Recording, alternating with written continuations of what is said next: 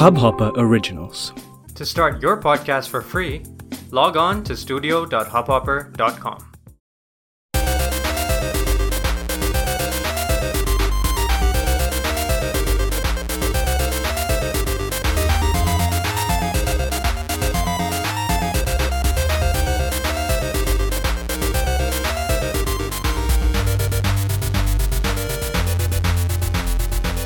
Hello दोस्तों welcome to the desi gamer podcast और मैं हूँ आपका होस्ट विक्रम।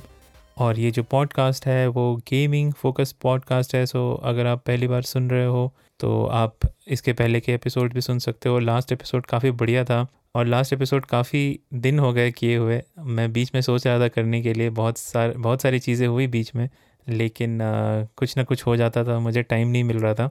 तो लेकिन आज मैंने सोचा कि अब तो करना पड़ेगा क्योंकि पी एस फाइव की प्राइस रिवील हो गई है तो ये काफ़ी बड़ा इवेंट है खास करके इंडिया में, क्योंकि इंडिया में कॉन्सोल गेमिंग जो है मोस्टली प्ले स्टेशन ब्रांड से ही एसोसिएटेड है।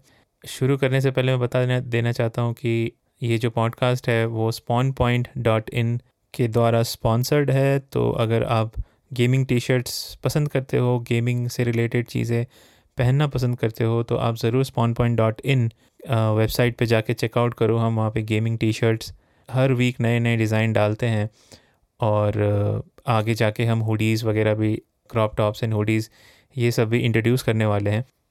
तो आप ज़रूर जाओ और चेकआउट करो वहाँ पे। आई एम श्योर आपको कुछ ना कुछ पसंद आ जाएगा और अगर आप वहाँ से ख़रीदोगे तो हमें भी सपोर्ट मिलेगा। तो शुरू करते हैं आज का टॉपिक आज का टॉपिक तो वैसे P S five PlayStation five के ऊपर फोकस्ड है बट क्योंकि लास्ट जो पॉडकास्ट था और अभी का जो ये पॉडकास्ट है, उसके पीछे बहुत सारी चीज़ें हो गई तो मैं थोड़ा बहुत उसको भी डिस्कस करना चाहता हूँ, क्योंकि ये एक पॉडकास्ट है लॉन्ग फॉर्मेट होता है तो काफ़ी टाइम होता है। तो सबसे पहले बात करते हैं एक्सबॉक्स के प्राइस रिवील के बारे में।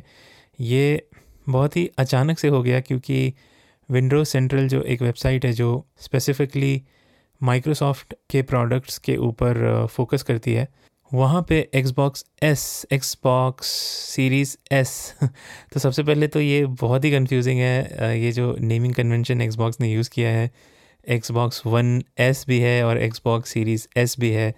तो जब भी मैं कोई आर्टिकल पढ़ता हूँ इसके बारे में तो मुझे एक फ्रैक्शन ऑफ़ सेकेंड लगता है रजिस्टर करने के लिए कि ये कौन से Xbox के बारे में बात कर रहे हैं। तो जो इनका नेक्स्ट जनरेशन एक्सबॉक्स है एक्सबॉक्स लाइन है, उसको ये बोलते हैं Xbox series S and Xbox series X तो एक्सबॉक्स सीरीज़ एस जो है, इनका एक lower powered console next generation console है, जिसमें कि आप नेक्स्ट जेन के गेम भी खेल सकते हो। आई आई एम श्योर आप लोगों को पता होगा। तो इसका जो रिवील था, ये बहुत ही अजीबो गरीब तरीके से हुआ, क्योंकि जैसे मैं बोल रहा था विंडोज़ सेंट्रल जो एक वेबसाइट है वहाँ पे Xbox सीरीज़ S का लीक हुआ और ऐसा वैसा लीक नहीं हुआ, उन्होंने प्राइस भी बता दिया और हार्डवेयर भी बता दिया। तो फिर और आई थिंक माइक्रोसॉफ्ट ने ये सोचा कि अब इसको छुपा के कोई फ़ायदा नहीं है तो अगले ही दिन माइक्रोसॉफ्ट ने ऑफिशियली सीरीज़ एस जो है उसको रिवील कर दिया, जिसका यूएस प्राइस था two ninety nine two ninety nine dollars और साथ ही साथ Xbox series S X X X का भी प्राइस रिवील किया और उसका रिलीज़ डेट भी रिवील किया। और साथ ही साथ उन्होंने ये भी बताया कि कब से प्री ऑर्डर कर सकते हो तो प्री ऑर्डर डेट उन्होंने पक्का पक्का बताया। और जो सीरीज़ एक्स था, उसका प्राइस था फोर नाइन्टी नाइन डॉलर्स और साथ ही साथ बहुत ही अच्छी बात ये रही कि साथ ही साथ इंडिया में भी जो उसका प्राइस है, उसी दिन एक्सबॉक्स ने बता दिया अनलाइक सोनी जिसके बारे में हम आगे बात करेंगे। और इंडिया में जो है एक्सबॉक्स सीरीज़ एस जो है, जो लोअर पावर्ड कंसोल है, उसका प्राइस था थर्टी प्राइस है थर्टी फाइव थाउज़ेंड और जो एक्स है, जो उनका सबसे पावरफुल कंसोल है, उसका प्राइस है fifty thousand around forty nine nine nine zero so that is fifty thousand तो आई थिंक काफ़ी डिसेंट प्राइसिंग है. ऑब्वियसली इंडिया में जब भी कोई कंसोल आता है, उसका प्राइस बढ़ जाता है। Due to custom duties and everything but I think Microsoft के पास ये मौका था कि एक्सबॉक्स सीरीज़ एस जो उनका लोअर पावर कंसोल है, उसको थोड़ा सस्ता कर सकते थे इंडिया में. बट नेवरदिलेस जो भी है, ये प्राइसिंग है यहाँ पे इंडिया में. और ख़ास करके एक्सबॉक्स सीरीज़ एस के लिए बहुत बज़ है बस था उस टाइम पे क्योंकि उसका प्राइस टू नाइन्टी नाइन था. टू नाइन्टी नाइन में माइक्रोसॉफ्ट आपको नेक्स्ट जेन कंसोल दे रही है। भले ही उसमें वो थोड़ा लोअर पावर्ड है थोड़ा नहीं अच्छा खासा लोअर पावर्ड है। आ, उसका यू ऑलमोस्ट मैच करता है एक्सबॉक्स सीरीज़ एस से बट जो जी पी यू है वो थोड़ा आ, अच्छा खासा लोअर पावर्ड है। बट स्टिल आप उसमें जो है गेम्स खेल सकते हो अच्छे अच्छे फ्रेम रेट पे और अच्छे रेजोल्यूशन पे। फोर के नेटिवली शायद नहीं खेल पाएँगे उस पर बट बहुत सारे लोगों के पास फोर के टी मेरे पास नहीं है फोर के टी बहुत सारे लोगों के पास फोर के टी नहीं है और तो रेजोल्यूशन सबके लिए इतनी बड़ी बात नहीं है। आपको 299 में अगर एक कंसोल दे रही है नेक्स्ट जेन कंसोल मिल रहा है और साथ ही गेम पास जो कि माइक्रोसॉफ्ट का सबसे बड़ा वेपन है इस टाइम पे, वो काफ़ी बड़ी बात है। और US I think twelve countries में उन्होंने काफ़ी रिटेलर्स के साथ टाइप भी किया है, जहाँ पे आप एक ई uh, स्कीम e के थ्रू आप कंसोल ले सकते हो तो उसमें कंसोल और गेम पास साथ में आपको मिलेगा। तो काफ़ी बढ़िया स्कीम है ऐसी कोई स्कीम इंडिया में नहीं है अभी तक मुझे तो नहीं पता। हो सकता है आगे जाके माइक्रोसॉफ्ट रिवील करे। तो इंडिया जैसे कंट्री के लिए बहुत हेल्पफुल होगा क्योंकि ऐसे भी यहाँ पे प्राइसेस ज़्यादा हैं और गेमिंग के लिए एक साथ इतने सारे पैसे बहुत सारे लोग अफोर्ड नहीं कर सकते। तो वो तो हो गया एक्सबॉक्स के बारे में। उसके बाद आया यूबी का डायरेक्ट यूबी का अपना शोकेस इवेंट जो होता है। तो उसमें दो चीज़ें नोट वर्दी थी मेरे लिए। एक तो था जो उनका गेम था, एक पुराना, एक गेम जो उन्होंने अनाउंस किया था पहले E three two thousand nineteen two thousand में हाँ गॉड्स एंड मॉन्स्टर्स तो उसका नाम उन्होंने चेंज करके फिनिक्स राइजिंग कर दिया। तो ये जो गेम है वो मुझे काफ़ी अच्छी लगी और इस गेम की खासियत ये है कि ये पूरी तरह से उन्होंने Zelda Breath of the Wild पे बेस कर दिया है मतलब पूरा ही रिप ऑफ़ कर दिया है। और इसमें मुझे ये आयरनिकल लगा कि जो Zelda Breath of the Wild जो गेम थी, अगर आप लोगों को नहीं पता, वो एक ओपन वर्ल्ड जेल्डा गेम थी तो Zelda game generally open world नहीं होती है। बट ये एक open proper open world game थी। और इसके अंदर बहुत सारे ऐसे कॉन्सेप्ट्स थे जो कि यूबीसॉफ्ट के गेम्स में होते हैं, जैसे कि टावर्स जो गेम्स में आप अगर यूवी के कोई भी गेम खेलो खास करके असैसिन क्रीड तो उसमें आपको वो टावर कॉन्सेप्ट होता है कि टावर पे चढ़ो, फिर वो एरिया स्कैन करो तो उस एरिया के सारे सीक्रेट्स अनलॉक हो जाते हैं। तो उस टाइप का एक कुछ मैकेनिक जो है Zelda Zelda Breath of the Wild में देखा गया तो कुछ कुछ डिज़ाइन फ़िलासफ़ीज़ जो थी, वो यूबी के ओपन वर्ल्ड गेम्स की तरह थी। और यहाँ पे यूबी ने फेवर रिटर्न किया है कि उन्होंने पूरा गेम ही बना दिया Zelda Breath of the Wild के ऊपर। तो आ, मुझे काफ़ी हँसी आई इस बात पे लेकिन गेम बहुत अच्छा लगा मुझे। गेम का अगर आप लोगों ने नहीं देखा तो ज़रूर जाके ट्रेलर देखो। और काफ़ी काफ़ी बढ़िया है गेम दिख भी रही है। I think December December third में रिलीज़ हो रही है। और काफ़ी इंटरेस्टिंग लगा खास करके Zelda Breath of the Wild के बहुत सारे मैकेनिक्स है बट गेम की अलग थोड़ी आइडेंटिटी है। कुछ एलिमेंट्स उसमें जो है वो जेल्डा के जैसे नहीं है। तो I I am very excited to play that and वो जो है करंट जेन कॉन्सोल्स पे भी अवेलेबल होगी। तो अगर आप लोग नेक्स्ट जेन कॉन्सोल्स ख़रीदने की नहीं सोच रहे हो तो करंट जेन पे भी खेल सकते हो। uh, जो कि एक अच्छा अच्छा अच्छी बात है। uh, तो इस और दूसरी जो बात आई यूबी डायरेक्ट में वो थी प्रिंस ऑफ़ पर्शिया रीमेक तो प्रिंस ऑफ़ पर्शिया रीमेक को लेके जब मैं यूबीसॉफ्ट का वो इवेंट देख रहा था और जब वो ट्रेलर आया तो मुझे लगा ठीक है आई आई मुझे कोई ज़्यादा कुछ बुरा नहीं लगा क्योंकि मैंने भी Prince of Persia sand of time खेला हुआ है। जब ओरिजिनली आया था पीसी पे मैंने खेला था तो उसके मुकाबले मुझे सही लगा। ऑब्वियसली इसे रीमेक कर रहे हैं तो लोगों की एक्सपेक्टेशन बढ़ जाती है कि अगर ये रीमेक है तो इसकी ग्राफिक्स और ये सब बहुत अच्छी होनी चाहिए क्योंकि आजकल हम जो जो भी रीमेक्स देख रहे हैं, वो काफ़ी बढ़िया क्वालिटी के होते हैं। तो आई थिंक लोगों की एक्सपेक्टेशन बहुत ज़्यादा थी। मेरी शायद नहीं थी उतनी तो मुझे कोई ख़ास, मुझे मुझे ठीक ही लगा जब मैं जब मैं लाइव कॉन्फ्रेंस देख रहा था। बट उसके बाद मैंने देखा कि काफ़ी बड़ा हंगामा हो गया है इसको लेके। लोग मज़ाक बना रहे थे गेम का कि ये इतना बुरा क्यों दिख रहा है? यूबी के पास इतने पैसे हैं, क्या वो पैसे नहीं लगा सकते?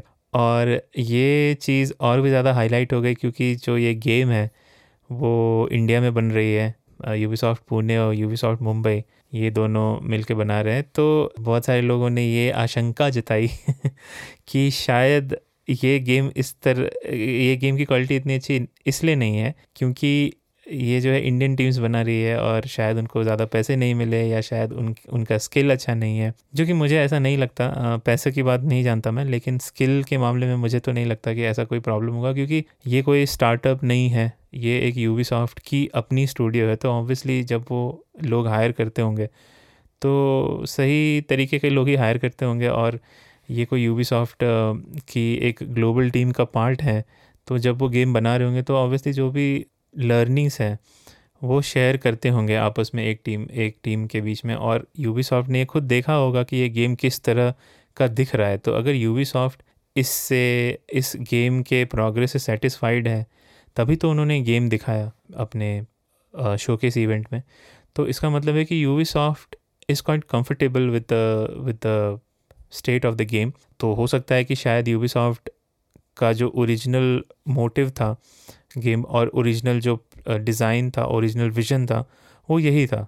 अब शायद लोगों को पसंद नहीं आ रहा और बाद में जब ये इतना स्क्रूटनी होने लगा इस गेम पे तो मैंने भी देखा तो मुझे भी लगा कि हाँ आई थिंक कुछ अच्छा बेटर हो सकता था ऑब्वियसली बहुत सारे जगह पे आई थिंक मॉडल्स रिपीटेटिव थे लाइटिंग बहुत ऑफ़ लग रही थी। तो uh, मुझे लगा कि ठीक है हाँ बैकलैश अगर हो रहा है तो इट्स नॉट दैट बैड अगर आप एक गेमिंग कंपनी जो multi million dollar billion dollar company है उससे अगर आप अच्छे गेम्स एक्सपेक्ट कर रहे हो तो उसमें कोई बुरी बात नहीं है। तो मुझे मुझे लगा कि ठीक है बैकलैश अगर हो रहा है तो it doesn't doesn't matter but India में भी मैं देख रहा हूँ कि बहुत सारे लोग जो है मज़ाक बना रहे थे। इनफैक्ट आई पे मैं गया तो वहाँ पे आ, मैंने देखा लोग जो जो गेम डायरेक्टर है जो गेम को प्रेजेंट कर रही थी उसकी इंग्लिश की मज़ाक उड़ा रहे थे उसके टाइपिंग स्किल्स की मज़ाक उड़ा रहे थे। तो ये सारी चीज़ें थोड़ा मुझे आ, बहुत चीप लगा। बट एनी anyway, जो भी है तो आई थिंक बैकलैश की वजह से यूबी ने आके ये बोला कि हाँ हम हमारे साइड से यही विज़न था। और ये जो फुटेज है वो एक पुराने बिल्ड से लिया गया था। और ऑब्वियसली ये अल्फ़ा वो दिखा बता भी रहे थे कि ये अल्फ़ा वर्जन है। तो इसका मतलब है कि अभी उस गेम में और भी इम्प्रूवमेंट्स होंगे। तो आई थिंक आगे जाके जो है जब वो रिलीज़ के टाइम रिलीज़ का टाइम क्लोज़ आएगा रिलीज़ जो है जनवरी में है, हो सकता है उसको आगे भी बढ़ा दे क्योंकि आजकल तो सारे गेम्स के जो रिलीज़ डेट है वो आगे बढ़ते जा रहा है। तो हो सकता है कि गेम और पॉलिश होके आए। ठीक है, देखते हैं क्या होता है। तो ये हो गया यूबी सॉफ्ट की बात। उसके बाद जो है निन्टेंडो मिनी डायरेक्ट आया। ये अभी दो दिन पहले ही आया। तो मैं ये सारी चीज़ों के बारे में डिस्कस कर ले रहा हूँ क्योंकि फिर जब हम पी एस फाइव के बारे में बात करेंगे तो सिर्फ़ पी एस फाइव के बारे में ही बात करेंगे। तो निन्टेंडो डायरेक्ट मिनी भी जो था आ, वो पार्टनर डायरेक्ट था बेसिकली कहने का मतलब ये है कि जो भी उसमें गेम्स दिखाने वाले थे वो सारे निन्टेंडो डेवलप नहीं कर रहा था। उन जो थर्ड पार्टी पार्टनर्स है वो डेवलप कर रहे थे तो ज़्यादा एक्सपेक्टेशन नहीं थी। बट uh, काफ़ी चीज़ें अच्छी अच्छी चीज़ें रिवील हुई जैसे कि नई मॉन्स्टर हंटर गेम आ रही है स्विच पे एक्सक्लूसिवली मॉन्स्टर हंटर राइज तो ये काफ़ी बड़ी बात है क्योंकि मॉन्स्टर हंटर एक बहुत बड़ी फ्रेंचाइजी है, ख़ास करके जापान में। और जापान में मॉन्स्टर हंटर के काफ़ी कॉपीज़ बिकती थी, मुझे याद है थ्री डी एस पे जितने भी गेम्स आती थी, बहुत बड़ा इवेंट होता था जब भी मॉन्स्टर हंटर रिलीज़ होती थी। तो स्विच पे अभी तक एक एक्सक्लूसिव मॉन्स्टर हंटर नहीं आई थी। इसकी वजह से ये, इस गेम को लेके काफ़ी हाइप होगा। मेरे ख्याल से। मैं उतना मॉन्स्टर हंटर नहीं खेलता, मैंने आज तक खेला भी नहीं है। But I know what those games are तो स्विच के लिए काफ़ी अच्छी बात थी।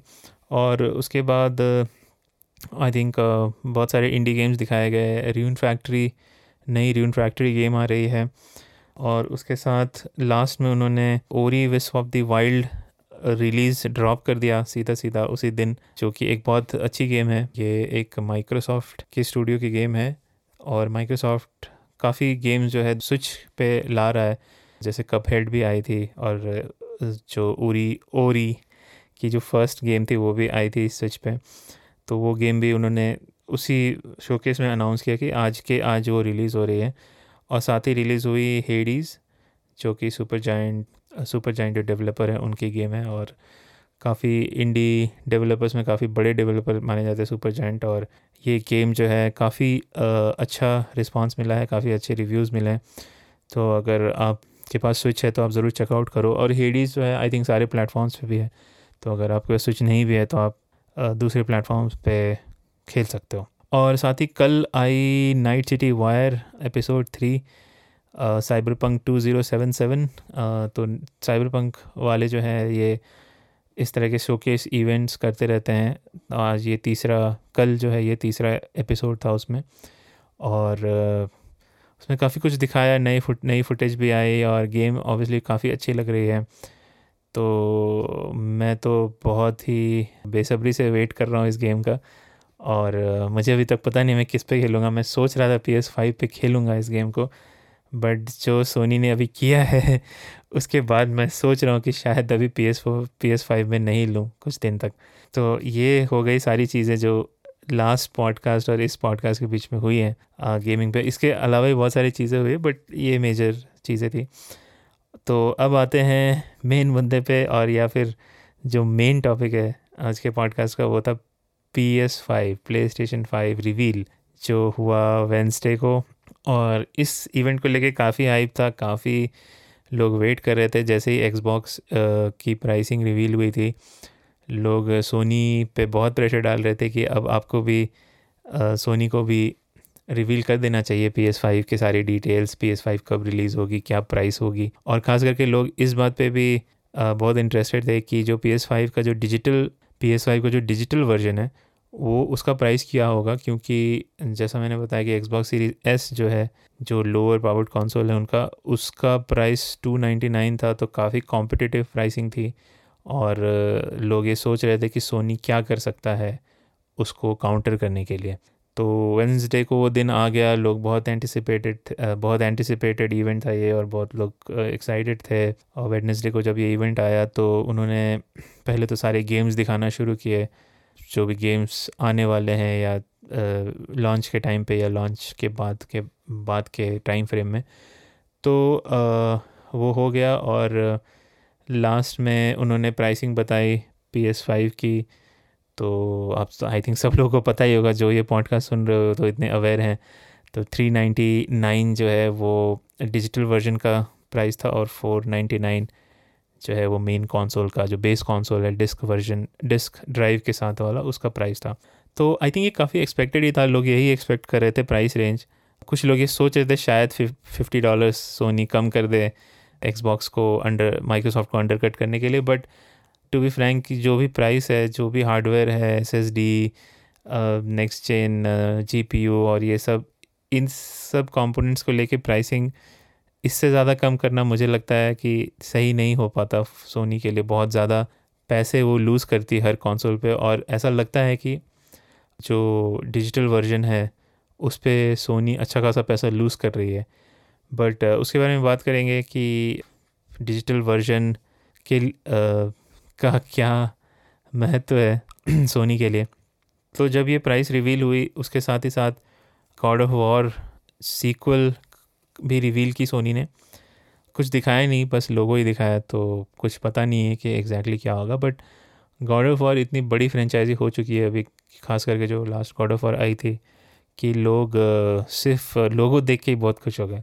तो ये तो खुशी और साथ साथ उन्होंने पी एस प्लस कलेक्शन को भी अनाउंस किया। P S plus connection basically एक गेम पास के जैसा कुछ सर्विस शुरू कर आ, कुछ फैसिलिटी शुरू कर रही है आई थिंक सोनी क्योंकि सोनी को बहुत प्रेशर आ रहा है कि गेम पास का कुछ तो जवाब दे सोनी तो इसीलिए आई थिंक उसकी वजह से ही उन्होंने ये, जो भी प्रोग्राम है वो शुरू किया है। मुझे ये नहीं पता अभी तक, ये सारी डिटेल नहीं आए कि ये प्रोग्राम क्या ऑन गोइंग होगा या सिर्फ़ लॉन्च के टाइम पे है। बेसिकली वो ये बोल रहे हैं कि पी एस फाइव लॉन्च के टाइम पे।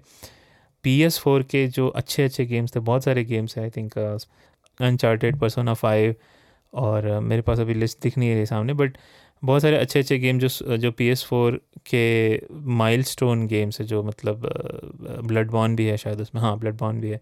तो ये सारे games day one PlayStation plus subscribers के लिए अवेलेबल होंगे। प्ले स्टेशन फाइव के ऊपर।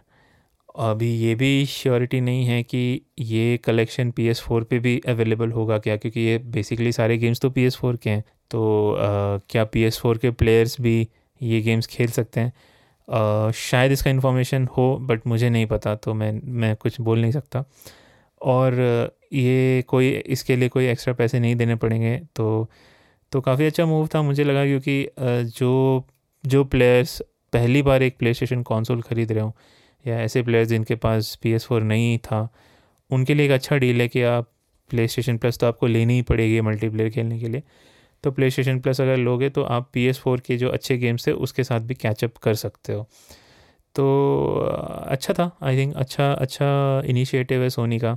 बट ये आगे क्या आ, कैसे पैन आउट करेगा वो अभी पता नहीं है। तो ये सारी अच्छी अच्छी पॉजिटिव सारी बातें दिखाई सोनी ने।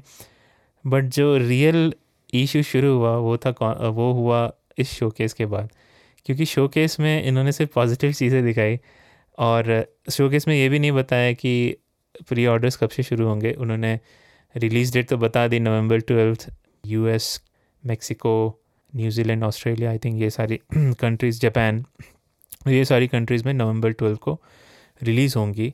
रिलीज़ होगी P S four, P S five, P S five की दोनों कॉन्सोल्स लेकिन जो बाकी रेस्ट ऑफ़ द वर्ल्ड है, वो नवंबर नाइनटीन बोला गया कि उस दिन रिलीज़ होगी बाकी सारे रीजन्स में। लेकिन जैसे माइक्रोसॉफ्ट ने जब रिवील किया था तो उन्होंने ये भी बताया था कि प्री ऑर्डर्स कब से शुरू होंगी। वो उन्होंने उस उस जो भी इंफॉर्मेशन उन्होंने रिलीज़ किया था, उन्होंने कोई वीडियो नहीं रिलीज़ की कोई शोकेस नहीं किया था। बट उन्होंने एक सिंपल सारे मतलब इन्फॉर्मेशन सारे चैनल्स में डिस्ट्रीब्यूट किए। तो उन्होंने साफ़ साफ़ बताया था कि सितंबर ट्वेंटी सेकेंड से जो है वो प्री ऑर्डर्स शुरू होंगे। बट सोनी ने ऐसा कोई इन्फॉर्मेशन नहीं दिया और लोग सोच रहे थे कि हो सकता है कि सोनी बाद में ये रिली, बात रिलीज़ करे। लेकिन ये सारी इन्फॉर्मेशन दी नहीं गई और प्री ऑर्डर्स रिटेलर्स ने शुरू कर दी। और मैं इंडिया की बात नहीं कर रहा क्योंकि उसमें हम आएँगे वापस। और ये सारे around the world I think Australia में मैंने देखा कि प्री ऑर्डर्स तो कि इतनी बुरी हालत थी कि जो ई बी गेम्स है ऑस्ट्रेलिया में, जो रिटेलर है उन्होंने बोला कि जब उनने प्री ऑर्डर शुरू किया और जब उन्होंने प्री ऑर्डर क्लोज़ किया, उन्होंने बोला कि अब कोई प्री ऑर्डर नहीं होगा। अब जो प्री ऑर्डर होगा, वो 2021 के लिए होगा। तो अभी से अगर आपको, अगर कॉन्सोल लेना है तो अगर आप अभी प्री ऑर्डर करोगे तो 2021 में मिलेगा आपको। क्योंकि जो इनिशियल प्री ऑर्डर के नंबर्स थे, जो इनिशियल प्री ऑर्डर का जो बैच था, वो फिल हो चुका था। तो ये सारी इन्फॉर्मेशन सोनी से आई ही नहीं। रिटेलर्स ने अपने से प्री ऑर्डर स्टार्ट कर दिया। बाद में सोनी ने बोला कि हाँ प्री ऑर्डर्स लाइव हैं और आप ख़रीद सकते हो। सारे रिटेलर्स अपने टाइम अपने अपने टाइम पे लाइव कर रहे थे। अमेज़ोन ने कब, अपने टाइम पे किया बेस्ट बाई ने अपने टाइम पे किया। आई थिंक जापान में भी शुरू हो गया। सब जगह आई थिंक सर, मैं ट्विटर पे देख रहा था कि सारे रीजन्स में प्री ऑर्डर शुरू हो गए थे। इनफैक्ट ब्राज़ील में भी प्री ऑर्डर शुरू हो गया था। अब आता है इंडिया की, इंडिया का बात। तो इंडिया में तो प्री ऑर्डर की बात छोड़ो, सोनी जो है एक्नॉलेज भी नहीं कर रही थी कि प्ले स्टेशन फाइव रिलीज़ होगी भी कि नहीं इंडिया में। कोई इन्फॉर्मेशन नहीं आया प्ले स्टेशन फाइव के बारे में सोनी सोनी इंडिया से। अनलाइक माइक्रोसॉफ्ट माइक्रोसॉफ्ट ने डे वन जिस दिन उन्होंने एक्सबॉक्स सीरीज़ एक्स और एस की प्राइसिंग रिवील की थी, उसी दिन उन्होंने बता दिया था कि इंडिया में ये प्राइस होगी और इतनी तारीख को आएगी रिलीज़ होगी। बट सोनी ने अभी तक एक्नॉलेज नहीं किया। आज मैं ये पॉडकास्ट रिकॉर्ड कर रहा हूँ। आई थिंक संडे को ये रिलीज़ होगा ट्वेंटी सेप्टेम्बर कल मीन uh, अभी टेक्निकली आज ही हो गया।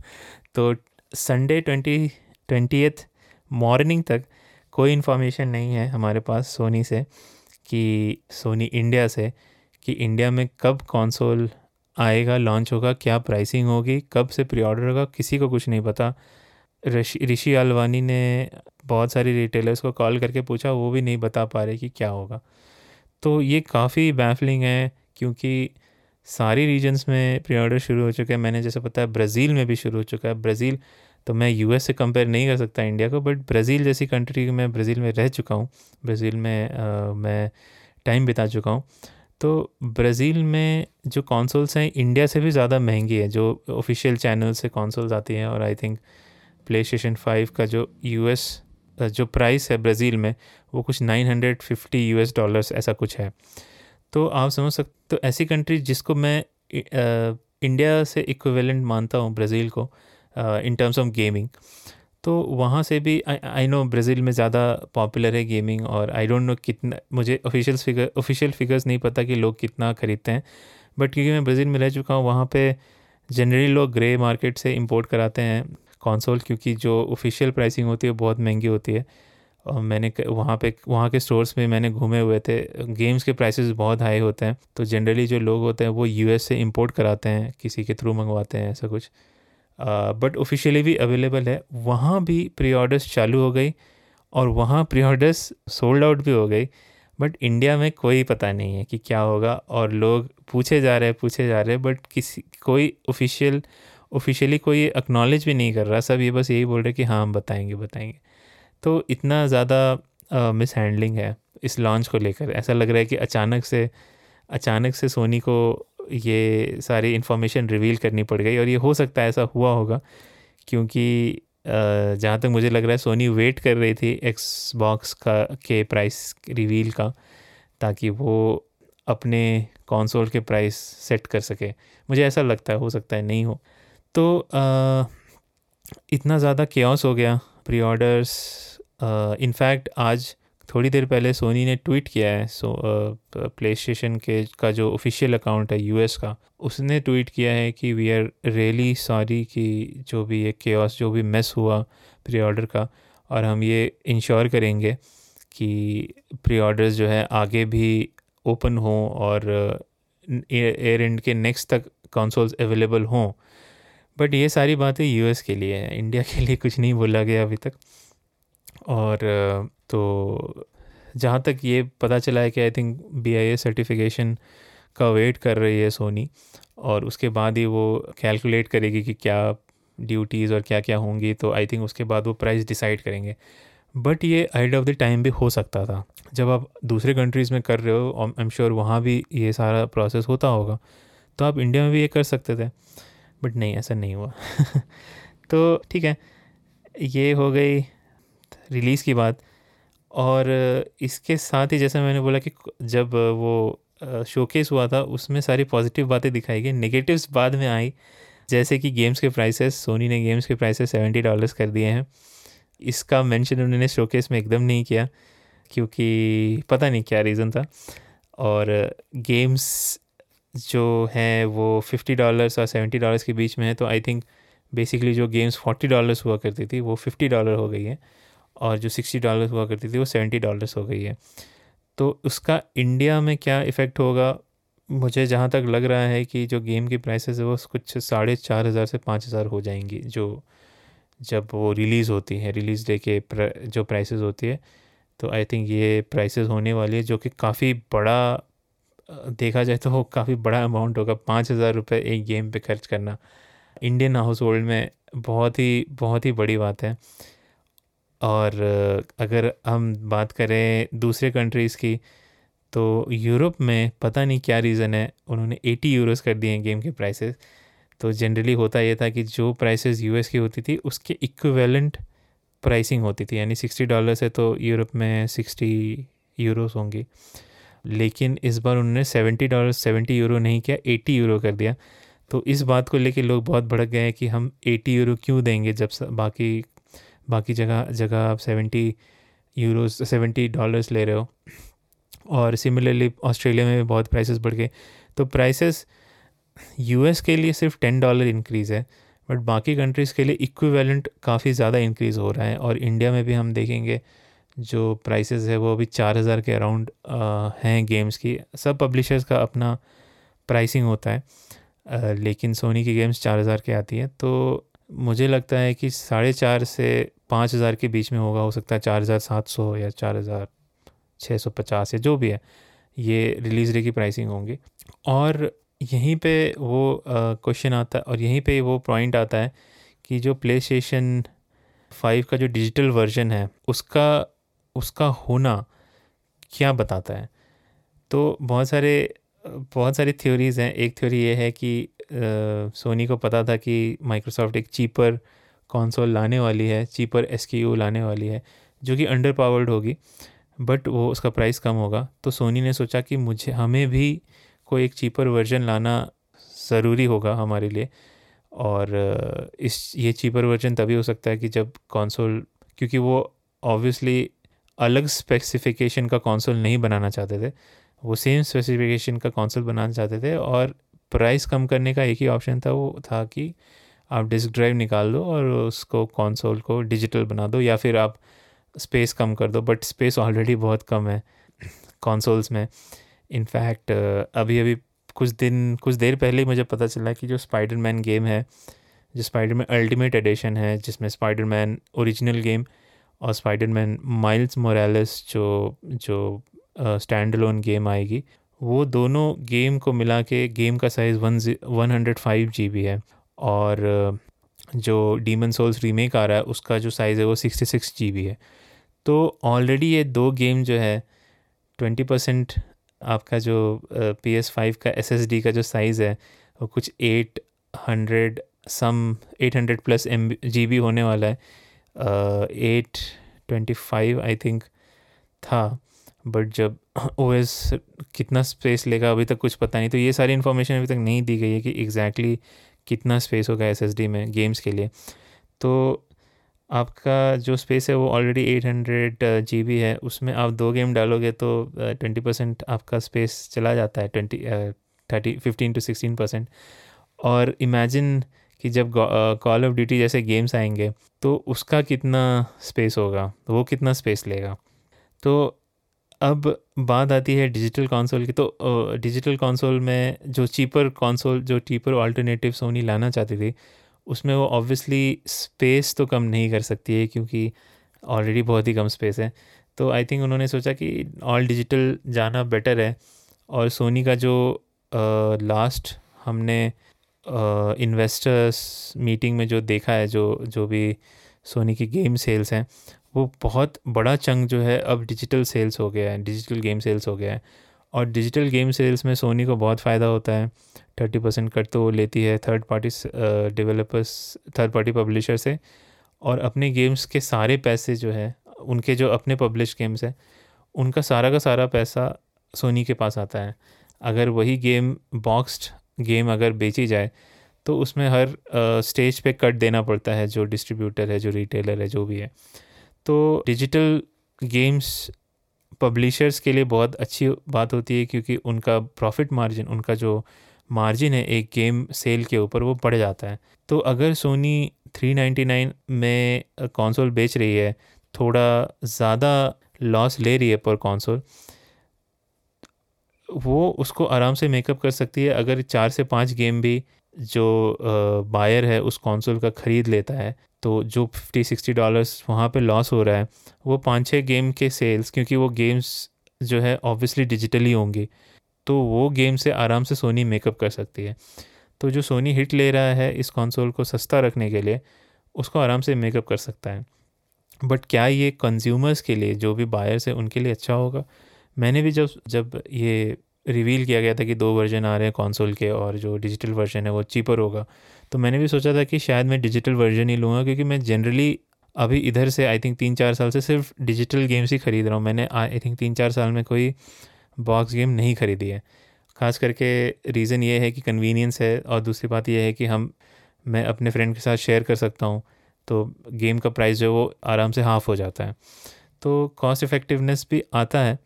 बट यहाँ पे अगर आप डिजिटल कंसोल लोगे तो आपका चॉइस चला जाता है।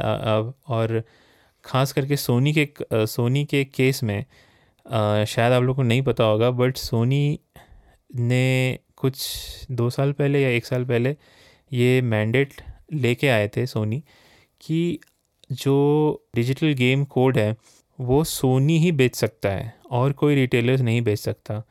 तो अगर आप अमेज़ोन पे जाओगे तो आप एक switch game switch digital game ख़रीद सकते हो बट एक आप P S four digital game नहीं खरीद सकते, क्योंकि सोनी ने यह मैंडेट कर दिया कि जो डिजिटल गेम कोड है, या डिजिटल गेम है, वो सिर्फ़ और सिर्फ़ सोनी ही बेच सकता है, और कोई रिटेलर नहीं बेच सकता है। तो तो आप देखो, वो हर तरह से इंश्योर कर रहे हैं कि जो भी पैसे आए वो सीधे सोनी के पास आए और इससे ये होता है होगा ये कि वो मोनोपोली कर सकते हैं। अगर जो डिजिटल गेम्स है पाँच छः रिटेलर्स बेच रहे हैं तो कंपटीशन की वजह से प्राइस कम करके बेचा जा सकता है। लेकिन अगर सिर्फ़ सोनी ही बेच रहा है तो सोनी डिक्टेट कर सकता है कि कितना प्राइस होना चाहिए और सेल होनी चाहिए या नहीं होनी चाहिए। और ऑब्वियसली जो कट है रिटेलर का वो वो भी बचा लेती है सोनी आ, लेकिन यहाँ पे वही जैसा मैं बोल रहा था कि मोनोपोली हो सकती है आगे जाके ऐसा हो सकता है। तो ये मुझे थोड़ा सा ग्रे लग रहा है, ग्रे एरिया लग रहा है इस इस ये में। हालाँकि मैं तीन चार साल से जैसा मैंने बोला कि सिर्फ़ डिजिटली खेल रहा हूँ, बट फिर मुझे ये लगा कि अगर आगे जाके सोनी ने बोला कि नहीं, सो हमारे जितने गेम्स हैं वो कभी सेल पे जाएँगे नहीं, या ऐसा बोल दिया कि नहीं, हम सेवेंटी डॉलर्स जो प्राइस है उससे और आगे बढ़ाना चाहते हैं जो डिजिटल गेम्स है। तो आपके पास ऑप्शन ही नहीं रहेगा, आप तो आप तो बॉक्स गेम खेल ही नहीं सकते, आपको तो डिजिटली लेना पड़ेगा। और बहुत सारे कंट्रीज़ में आई थिंक यूके में जो है, वो जो बॉक्स गेम्स होती हैं, जो रिटेलर्स होते हैं, वो अपनी प्राइस सेट कर सकते हैं। तो वहाँ पे कुछ अलग ही सिस्टम है, मुझे एग्जैक्ट नहीं पता कैसे होता है। बट जनरली फिफ्टी पाउंड की गेम होती है, जब लॉन्च होती है। बट आपको गेम आराम से फोर्टी पाउंड के अराउंड मिल सकती है। इन कभी कभी तो थर्टी फाइव पाउंड में मिल जाती है।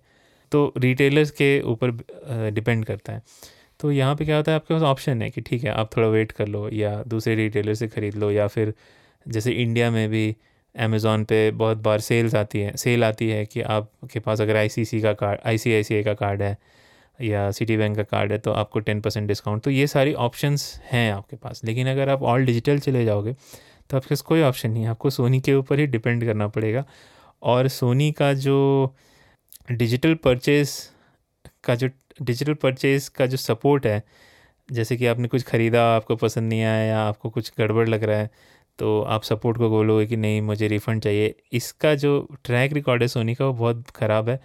रिफ़ंड्स वो नहीं एक्सेप्ट करती है। रिफ़ंड अगर एक्सेप्ट करती भी है तो आपके, हो सकता है आपका अकाउंट ही बैन कर दे।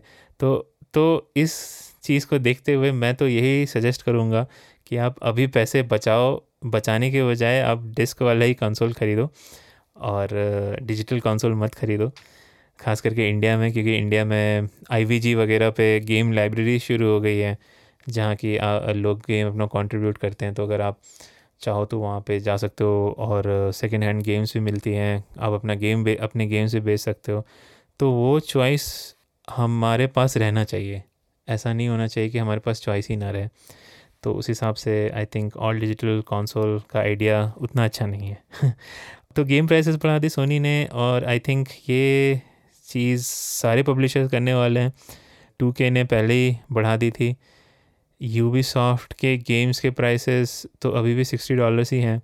बट आई दो ये सारे गेम जो हैं क्रॉस जेन हैं। जब भी नेक्स्ट जेन गेम आएगी, उसके क्या प्राइसेस होंगे? जो प्योर नेक्स्ट जेन गेम होगी, जो जिनका जो जिनका कोई पुरान, जो जिनका कोई वर्जन नहीं होगा, जो कि पिछले जनरेशन की कॉन्सोल पे चलेगी तो उसका क्या प्राइस होगा वो मुझे नहीं पता। एक्सबॉक्स माइक्रोसॉफ्ट ने भी अभी तक गेम प्राइसेस नेक्स्ट जेन के नेक्स्ट जनरेशन के वो रिवील नहीं किए हैं।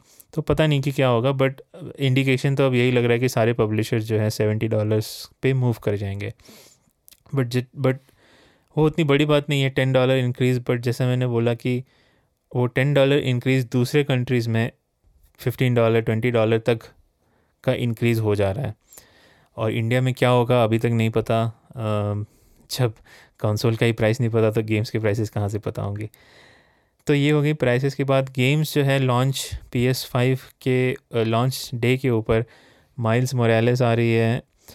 और माइल्स मोरालेस का भी एक बड़ा पंगा हो गया कि जब पिछले शोकेस में माइल्स मोरालेस और होराइजन ज़ीरो डॉन का जो सीक्वल आ रहा है फॉरबिडन वेस्ट उसको रिवील किया गया तो ये बताया गया कि ये पी एस फाइव गेम है गेम है।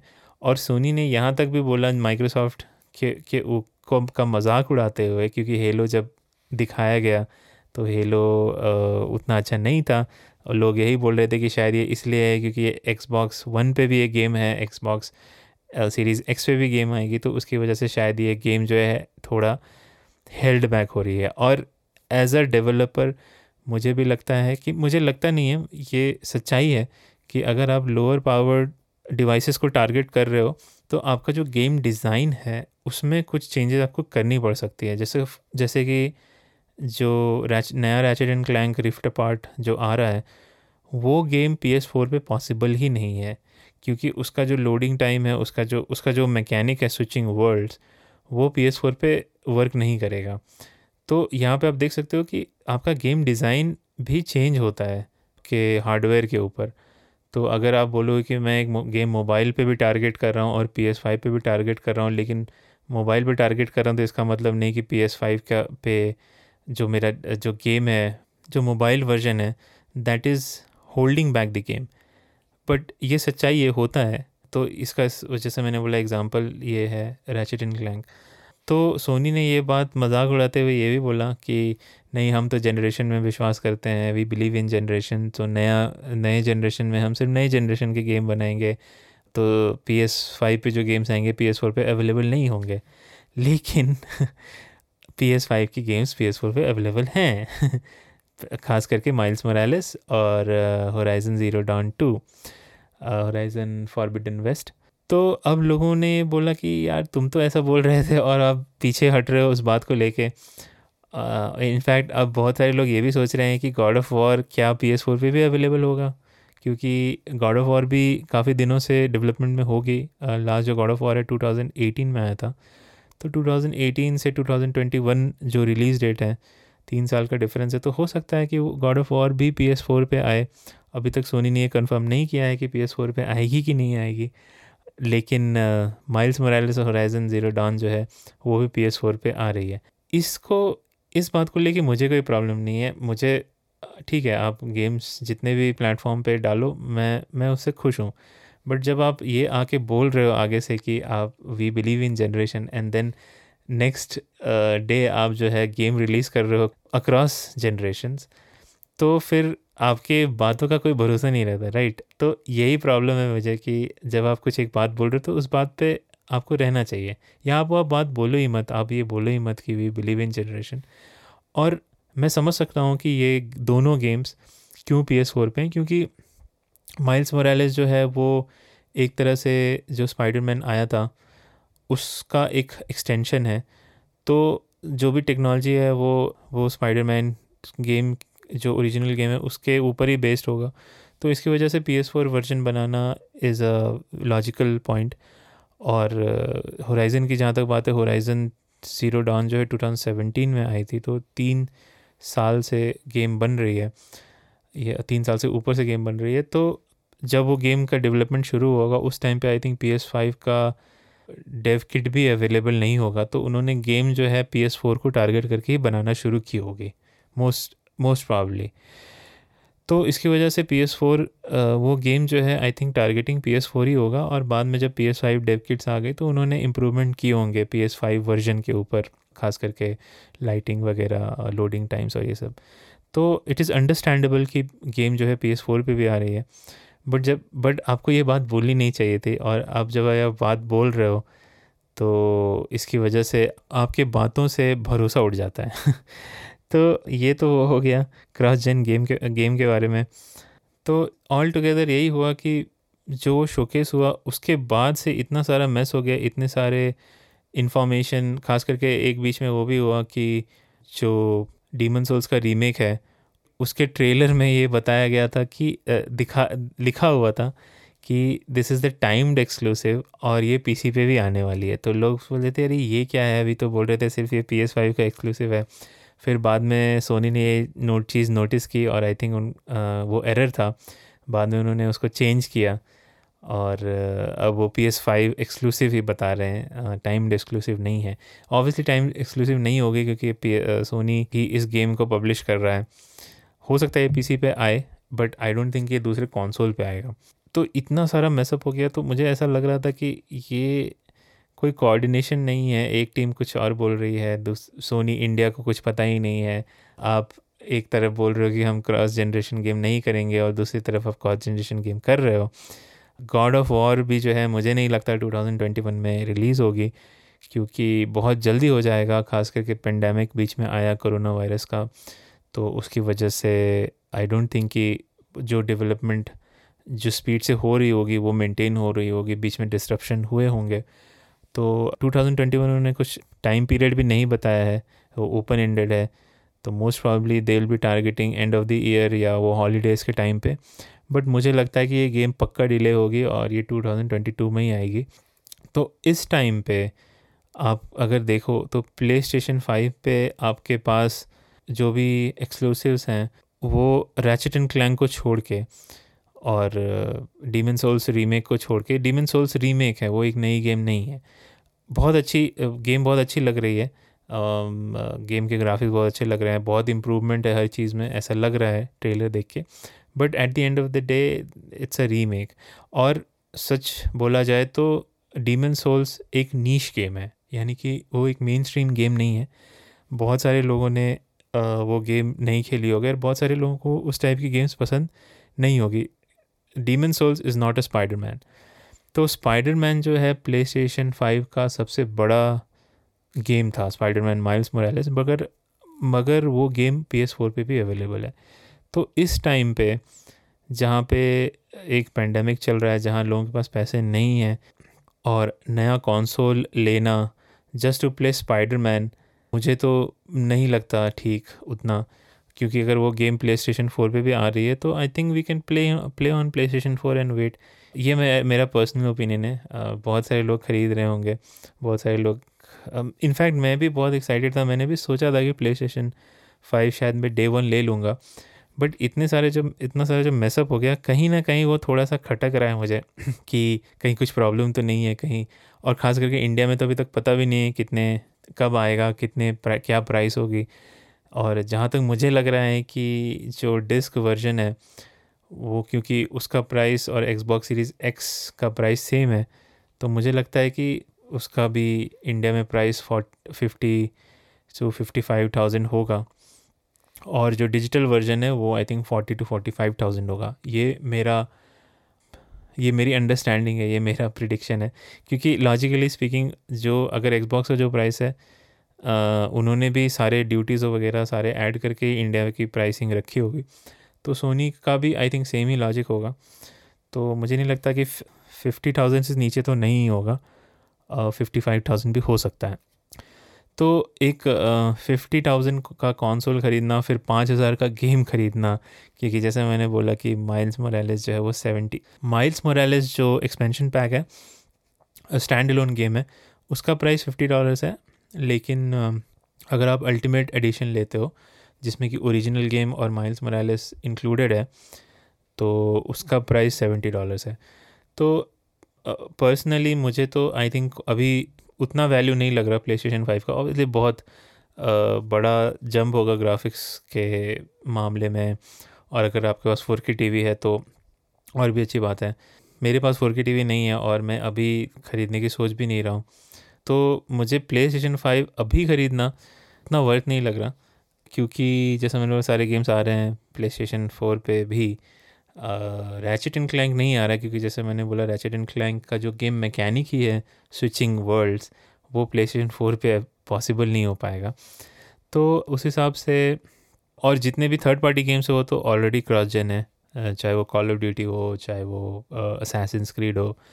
तो ये सारे ऑलरेडी क्रॉस जेन गेम्स है। Third party develop third party publisher जो है, उनका मेन मोटिव होता है कि ज़्यादा से ज़्यादा लोगों को गेम बेचना और जो प्ले स्टेशन फोर ऑलरेडी इतना बड़ा यूज़र बेस है, उसको एक्सक्लूड करना इस टाइम पे थोड़ा डिफ़िकल्ट होगा क्योंकि प्ले स्टेशन फाइव का जो यूज़र बेस होगा, वो बहुत छोटा होगा, पाँच छः I think by the end of the year चार या पाँच मिलियन का यूज़र बेस होगा। तो अभी जो भी आई थिंक अभी एक या डेढ़ साल तक जितने भी थर्ड पार्टी गेम्स आएँगे, वो तो क्रॉस जेन होंगे ही होंगे। अब ये देखना है कि फ़र्स्ट पार्टी गेम्स कितने क्रॉस जेन होने वाले हैं। लोगों को शक है गॉड ऑफ़ वॉर का। पर्सनली मुझे लगता है कि God of War PlayStation five की ही गेम होगी, क्योंकि अगर 2018 में उन्होंने डेवलपमेंट शुरू किया होगा, तब तक आई थिंक डेव किट्स या फिर जो जो पीसी डेव किट्स बेसिकली बहुत तरह के होते हैं। पीसी जनरली पीसी होता है जो कि उसका जो स्पेसिफिकेशन होता है, वो टारगेट कंसोल के आसपास का होता है। तो आई थिंक तब तक सोनी ने फिगर आउट कर ही लिया होगा कि प्ले स्टेशन फाइव का कन्फिग्रेशन क्या होगा और तो मुझे लगता है कि गॉड ऑफ़ वॉर जो है, वो शायद सिर्फ़ प्ले स्टेशन फाइव पर आए। और उसके बाद आई थिंक जितने भी गेम्स आएँगे, चाहे वो नॉटी डॉग के हो, चाहे वो सकर पंच का हो क्योंकि उन्होंने अभी अभी नए नए गेम्स डिलीवर किए हैं तो अब उन, जो भी डेवलपमेंट हो रहा होगा, वो सिर्फ़ पी एस फाइव पर ही हो रहा होगा। बट फिर से सोनी ने यह भी बोला कि हम तीन तीन साल और चार साल और प्ले स्टेशन फोर को सपोर्ट करेंगे। जिसका मतलब क्या है, कोई किसी को नहीं पता। लेकिन इसका मतलब ये भी हो सकता है कि नए गेम्स नहीं हैं, क्योंकि नए गेम्स जो थर्ड पार्टी है, उनके गेम्स तो आ ही रहे होंगे बट फ़र्स्ट पार्टी के हो सकता है कि और नए गेम्स नहीं आए। बट ये सारी चीज़ें क्लियर होनी चाहिए। मेरा कहना ये है कि सोनी को क्लियरली बोलना चाहिए कि हाँ ये दो गेम्स क्रॉस जेन हैं क्योंकि ये दो गेम्स का जो डेवलपमेंट है वो पी एस फोर पर होता था। बाकी जो गेम्स आ रही है वो पी एस फाइव पर होंगी। तो क्लैरिटी नहीं है कम्युनिकेशन में, ये सबसे बड़ी प्रॉब्लम मुझे लगी। इंडिया में तो कम्युनिकेशन ही नहीं है बट जो यू एस प्ले स्टेशन है U S PlayStation team है, उनके तरफ़ से भी कम्युनिकेशन में कोई क्लैरिटी नहीं है। अभी तक हार्डवेयर का भी वो डीप ड्राइव जो मार्क्सनी ने बोला था, वो भी नहीं हुआ। तो ऐसा लग रहा है कि सोनी जो है बहुत ही रश कर रही है अपना कंसोल निकालने के लिए माइक्रोसॉफ्ट, क्योंकि माइक्रोसॉफ्ट का कंसोल आ रहा है तो सोनी को भी उसी टाइम के अराउंड अपना कंसोल भी रिलीज़ करना होगा, क्योंकि बहुत सारे जो अर्ली अडोप्टर्स होते हैं वो अगर आपके प्लेटफॉर्म से चले जाएँ, खास करके आजकल जहाँ पे माइक्रोसॉफ्ट काफ़ी प्रेशर डाल रही है सोनी के ऊपर ड्यू टू गेम पास और उनका जो कॉन्सोल है, दो कॉन्सोल्स हैं। तो ये सोनी नहीं चाहेगी कि उनका यूज़र बेस जो है माइक्रोसॉफ्ट की तरफ़ चली जाए, क्योंकि सोनी का जो स्ट्रैटेजी है, वो अभी भी प्ले स्टेशन फाइव बेचना है। एक्सबॉक्स का जो स्ट्रैटेजी है या माइक्रोसॉफ्ट का जो स्ट्रैटेजी है, वो है यूज़र्स को अपने इकोसिस्टम में रखना, चाहे वो एक्सबॉक्स पे खेल रहे हों, चाहे वो पीसी पे खेल रहे हों, चाहे वो मोबाइल पे खेल रहे हों थ्रू एक्स क्लाउड तो सोनी के लिए ज़्यादा ज़रूरी है कि वो जो उनका यूज़र बेस है, वो उनके इकोसिस्टम में रहे, वो उनके, उनका कंसोल खरीदे और सोनी के पास सिर्फ़ अभी एक ही कंसोल है प्ले स्टेशन फाइव तो होना ये चाहिए कि उनके कम्युनिकेशन में क्लैरिटी होनी चाहिए, उनके जो भी वो बोल रहे हैं, वो उसका, वो श्योरिटी होनी चाहिए। कि ये जो बोल रहे हैं वो, वही होगा। अगर ये नहीं होता है तो कहीं ना कहीं थोड़ा ट्रस्ट जो है, वो कंज्यूमर का चला जाता है। वैसे भी बड़ी कंपनियों पर ट्रस्ट नहीं करना चाहिए। लोग जो भी कॉन्सोल वॉरियर्स हैं, जो भी, चाहे वो एक्सपॉर्ट्स या अभी नया मुझे टर्म पता चला है पोनीस जो सोनी के जो सोनी के फ़ैन बॉयज़ होते हैं, उनको पोनीज़ बोला जाता है। तो ये ऐसे भी नहीं करना चाहिए। एक एक मेगा कॉरपोरेशन को कभी ट्रस्ट नहीं करना चाहिए। बट एज अ कंज्यूमर मैं बोल रहा हूँ कि अगर आप अपना कॉन्सोल सोनी को मैं बोल रहा हूँ कि अगर आप अपना कॉन्सोल ज़्यादा से ज़्यादा लोगों को बेचना चाहते हो तो आपके कम्युनिकेशन में क्लैरिटी होनी चाहिए। आपको एग्जैक्टली exactly बताना चाहिए कि आप क्या डिसीज़न ले रहे हो, क्यों ले रहे हो और फ्यूचर क्या होगा। यहाँ पे सोनी जो है सोनी की कम्युनिकेशन आ ही नहीं रही है। लोग जो इंसाइडर्स हैं इंडस्ट्री इंसाइडर्स हैं, जैसे कि जेफ कीली वो सारे बता रहे कि हाँ प्री ऑर्डर शुरू होने वाली। सोनी की तरफ़ से तो आया ही नहीं था इन्फॉर्मेशन तो तो ये पॉडकास्ट उसी के ऊपर बेस था कि क्या हो रहा है प्ले स्टेशन फाइव के साथ, क्योंकि play station five in India में जो कॉन्सोल गेमिंग में प्ले स्टेशन ही है। PlayStation is synonymous with Indian console gaming obviously बहुत सारे कॉन्स बहुत सारे एक्सबॉक्स के भी प्ले सपोर्टर्स है जो सिर्फ़ एक्सबॉक्स सिर्फ़ नहीं बट एक्सबॉक्स के कॉन्सोल ख़रीदते हैं। लेकिन बाय एंड लार्ज जो है इंडिया जो है is a is a PlayStation nation तो इसकी वजह से Sony should be more careful should be more proactive कि ये सारी इन्फॉर्मेशन सारी चीज़ें वो देनी चाहिए इंडिया में भी। तो होपफुली ये मिस्ट्री ये सस्पेंस जल्दी ख़त्म हो जाएगा और सोनी इंडिया बताएगी कि इंडिया में क्या प्राइस है प्ले स्टेशन फाइव की और कब से प्री ऑर्डर शुरू हो रही है और कब इंडिया में लॉन्च होगा। क्योंकि अभी तक ये भी नहीं पता कि इंडिया में नवंबर नाइनटीन को लॉन्च होगा कि नहीं, क्योंकि नंबर नवंबर नाइनटीन जो है वो वर्ल्ड वाइड रिलीज़ डेट है। तो होपफुली ये सब चीज़ें क्लैरिफाई हो जाएँगी नेक्स्ट वीक और तो ये पॉडकास्ट यहीं पे ख़त्म करते हैं। होपफुली आप लोग को अच्छा लगा। और अगर अच्छा लगा तो please follow this podcast on your plate on the platform which you are listening on और अगर आप यूट्यूब पे सुन रहे हो तो यूट्यूब पे भी हमारे चैनल को फॉलो कर लो और हमारे स्टोर पे ज़रूर जाके देखो स्पॉन पॉइंट डॉट इन शायद आपको कुछ पसंद आए। तो इसके साथ ही यहीं पे बंद करते हैं इसको। Thanks for listening bye bye इस हब हॉपर ओरिजिनल को सुनने के लिए आपका शुक्रिया। अगर आप भी अपना पॉडकास्ट लॉन्च करना चाहते हैं तो हब हॉपर स्टूडियो वेबसाइट पे रजिस्टर करें और एक मिनट के अंदर अंदर अपना खुद का पॉडकास्ट लॉन्च करें। यही नहीं स्टूडियो देता है आपको पूरी आज़ादी कहीं भी, कभी भी अपना पॉडकास्ट लॉन्च करने की सिर्फ़ तीन आसान स्टेप्स में। तो साथ में अपना पॉडकास्ट शुरू करने के लिए तैयार। Just hop on Hubhopper simply content